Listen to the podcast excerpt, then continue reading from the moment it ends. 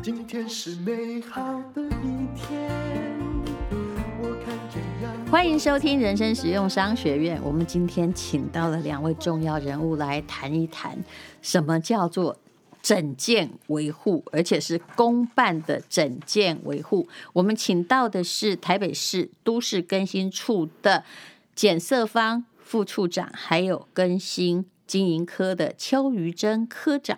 好，两位好。淡如好，主持人好。邱于珍看起来像大学生呢。谢谢。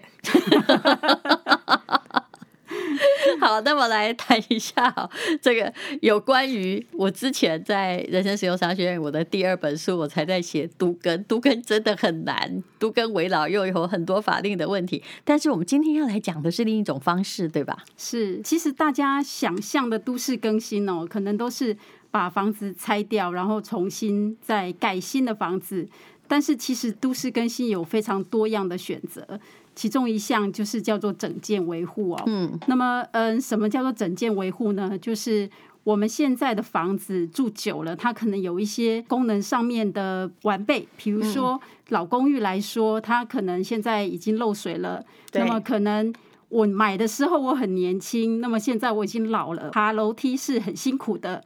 又或者说，其实像我们现在走在台北街头，我们常常看到大楼忽然穿起了裙子，那穿起裙子，对，就是像一个防护网一样搭在外面，好像穿一个小裙子一样。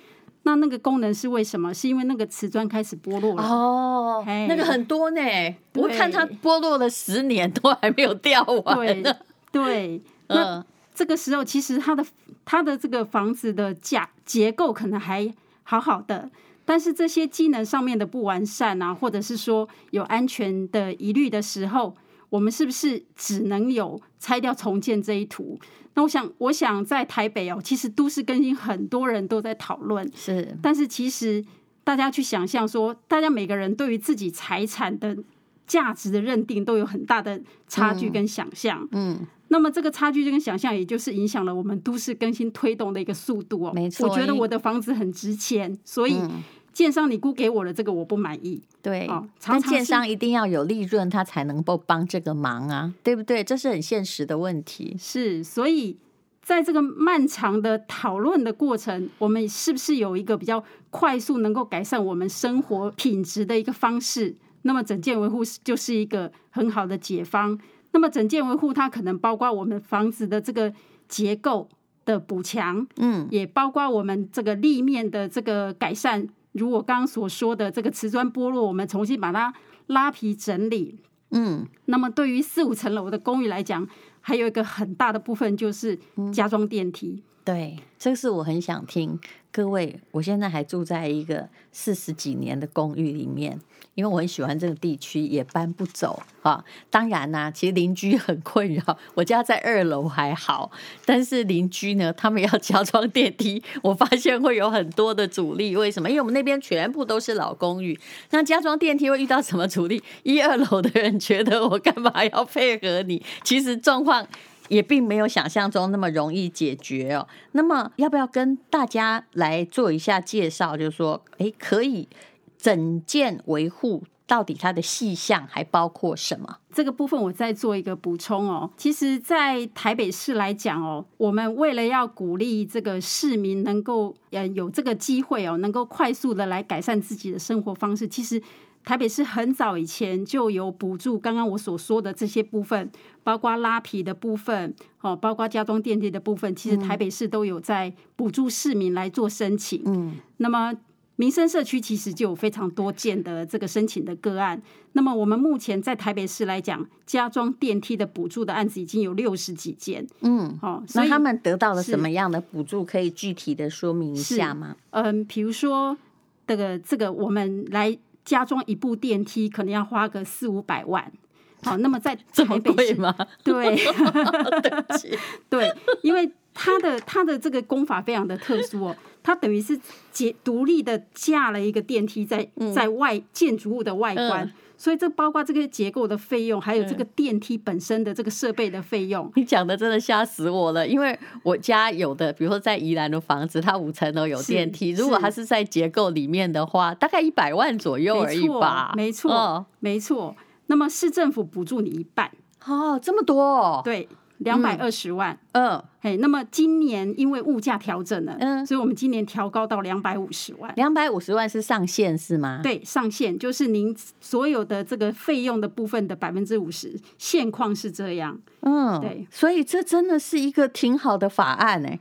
我想一下，他要不要把我们家3楼4楼一起买下来一起做，这样就可以一起做。那另外就是刚刚淡如姐您所说的，就是我们1、2楼觉得好像比较不需要的部分，对，常常装电梯会出现在1、2楼，我们会变钉子户嘛， 对不对？又或者是说这个我们这个楼梯的空间是不是能够足以架一个电梯上来，是，这些都要有初步专业的评估。为什么民生社区的成功率那么高哈？可不可以告诉我？因为可见那个区可能符合外面装电梯的条件是好一点，这是其中一个原因。那另外一个原因就是，其实跟淡如姐你想的一样，其实大家对于现在的生活是满意的，包括外部的环境或者是自己内部的环境，其实都很满意。它也没被搬嘛，对不对？就好像我觉得我家那社区很好，我要在那终老这样是。那 我只要说让我老人家能够方便出入，我就能够继续住下去。所以他们比较有这个意愿能够来加装电梯。我有个无聊的问题，可不可以问你？那像如果说要装电梯，我1楼就是不必要电梯，那我要出钱吗？这个是可以商量的。对，因为电梯的这个费用分摊的比例是各户达成，用一个共识决的方式来做达成、那通常大家都会同意1楼不用出钱、但是电梯做起来之后其实有一个额外的好处，就是电梯其实它是有产权的。对，对，所以将来这个电梯的产权是大家可以再多分配，等于我的房子其实面积多了一些些，那么你多了一些些 的这个面积的部分，将来你在处分的时候，在买卖的时候，它就可以是你的售价的一部分。你可不可以解释那样要怎么算呢？就随便拿一户当例子，假设现在一户30平嘛，那现在外面又多个面积，对不对？而且是总共4层楼好了，这样比较好算啊，不，5层楼比较好算，是变成那2、3、4、5楼收钱，那个面积要怎么装进去？让他们获益感觉呢？因为它还是搭在大家的这个共有空间上面，是，所以产权的部分其实是全栋来均分。所以事实上那个不出钱的1楼也要分啊。对，所以它也有额外的好处。它也事实上它也要出，如果用这个好处来看的话，只是可能就是说它可能不甘愿，可能会有一些比例上的问题。对，对，原来是这样啊！因为其实我对日本还蛮熟悉的哈，我知道1楼是要出钱的。台湾就是因为想要让1楼的人能够不抗性不那么大，所以楼上的大家会愿意多出一点，甚至我们还有看过就是2、3、4楼大家分摊的比例也不一样，5楼的人出的比较多。因为他用的频率比较高，他也需求比较大。大家还计较这些吗？会但是其实你把它算起来，我们一栋公寓4楼的4、5楼的，如果说是两边的话，等于是1楼的不算是有8户，是。那么我们剩下的250万，这8户来分，其实一户也出不到50万啊。主要是政府付了1半吧，是。所以你是说最贵的状况大概是花500万，是，但是所有的老屋都有条件装电梯吗？这个就是回到我刚刚讲的，为什么我们还有一个配套的，就是我们更新处有一个辅导的团队，他会去你的房子去看你的现场，有没有那个空间可以装电梯，因为我们装了电梯之后人还是要出入嘛，你还是要有一定的余裕的空间能够让人行能够通畅，但是其实蛮可惜的，有一些公寓就是没有这个条件，所以他就没办法设。那只有一个可能就是说从1楼的院子有没有可能搭上来，那这个抗性就更大了，就因为还是要一楼的同意，因为它就必须多一点土地。但我也知道很多老屋是这样啦，之后会出现就是为了大家要更新，会出现一个问题。以我们家的那个老房子来说，其实一楼前面的庭院，我后来查过，它不是一楼的、欸，不是，是不是也很多这种状况嘛？是，对。结果现在，住户现在开始发现，我想要装电梯，我想要把它征收回来装电梯，但是那里是人家的停车场，会影响他的生活，所以要协调这些东西，是应该没那么容易哈。对，没有那么容易，但是其实也有成功的案例。我有一个印象非常深刻，有一个一楼的院子住的是一个外国人，那么他住户跟他协调很久，他同意了，但是他的唯一的条件是他的院子有一棵大树，你装了电梯之后会那个大树必须要砍掉啊，他不同意，所以他们就想办法帮他把那个树移植到后院去。我觉得这个故事就还蛮温馨可爱的，而且是应该的。他不是为了自己的利益，而是他不想损伤那棵树。是，所以其实还是有一楼的住户愿意把这个空间让出来，来成就这样的一个事情。对，我的前提是，我觉得外国人是其实会比较为那棵树，而不是为那棵土地。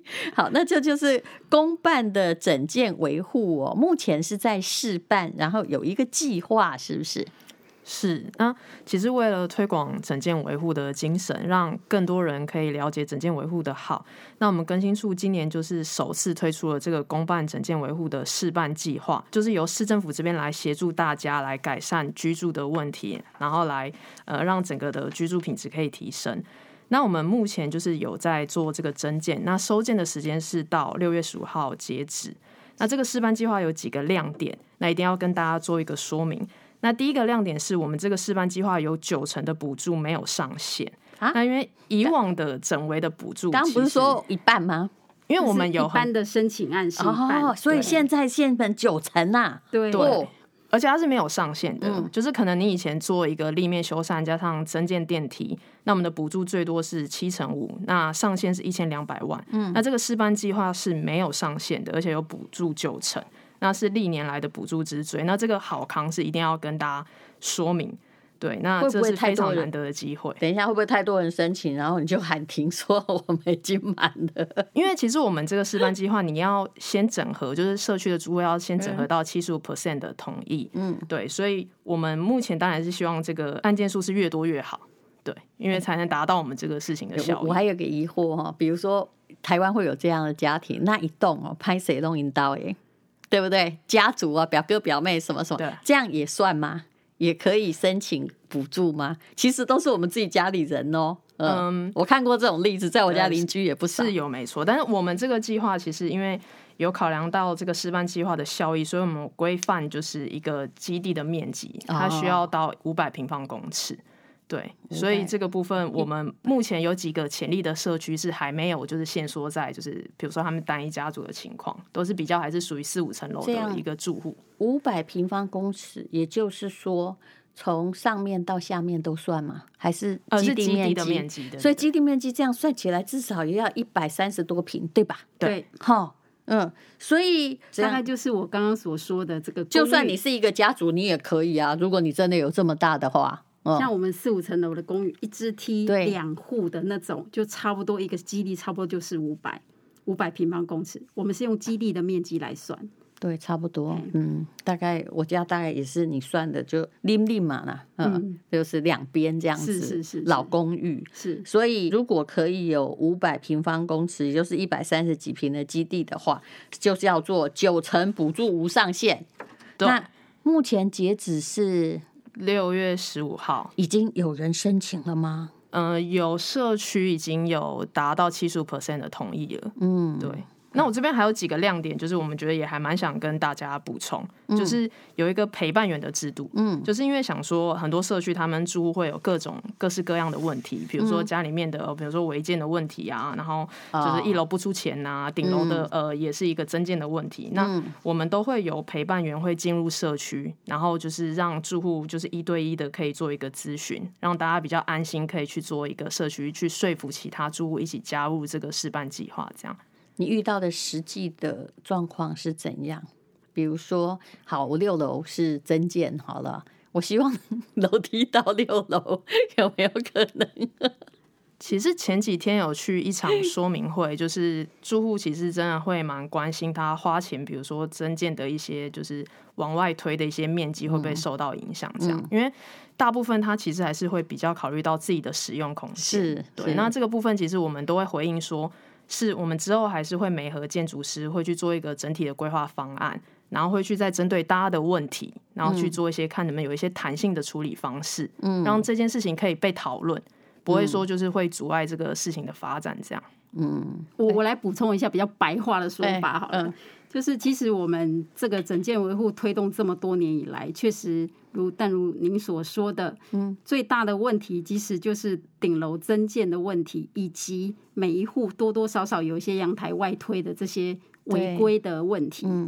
但是在怕被你们发现，其实大家都看在眼里但是我们会认为说，既然整件维护，其实为什么市府要去补助这件事情，其实我们背后是认为说，这个都市要好看，这些凹凹凸凸的窗其实对于市容来讲其实是一个不好看的状态，上面的那个浪板也不是很好看，那怎么办？没错，所以我们在以往的补助的这个过程中间，我们都会希望来操作的这个建筑师，你能够提出一个改善立面的方案，让它能够比较整齐。就是我不能只装电梯方便而已嘛，你整个还拍垮是，那也就是很惨。可是如果整个整顿就不止那500万，不是吗？是不是做个面很贵耶？是，所以我们的补助其实除了电梯之外，拉皮的这些部分的工程经费也都有补助，所以这是一个很好的现象啊。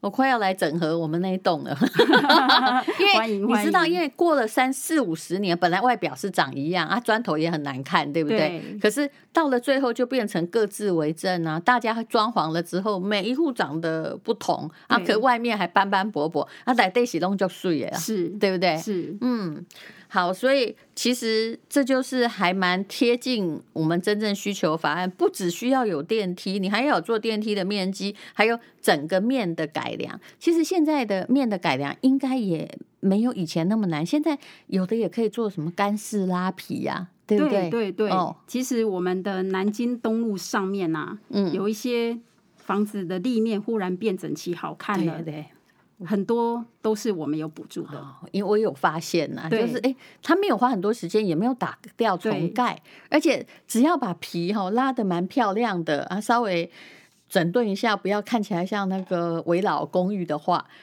它的坪数虽然一样，可是市价马上不同没错，您真内行我研究这个啦这个我们也有去研究过真的对不对？有差每一坪的单价不管是租金或者是售价，没错，这个是我们真的有去做过实际的研究跟调查。租金也变高了，所以人要衣装，房子也还是要有外装。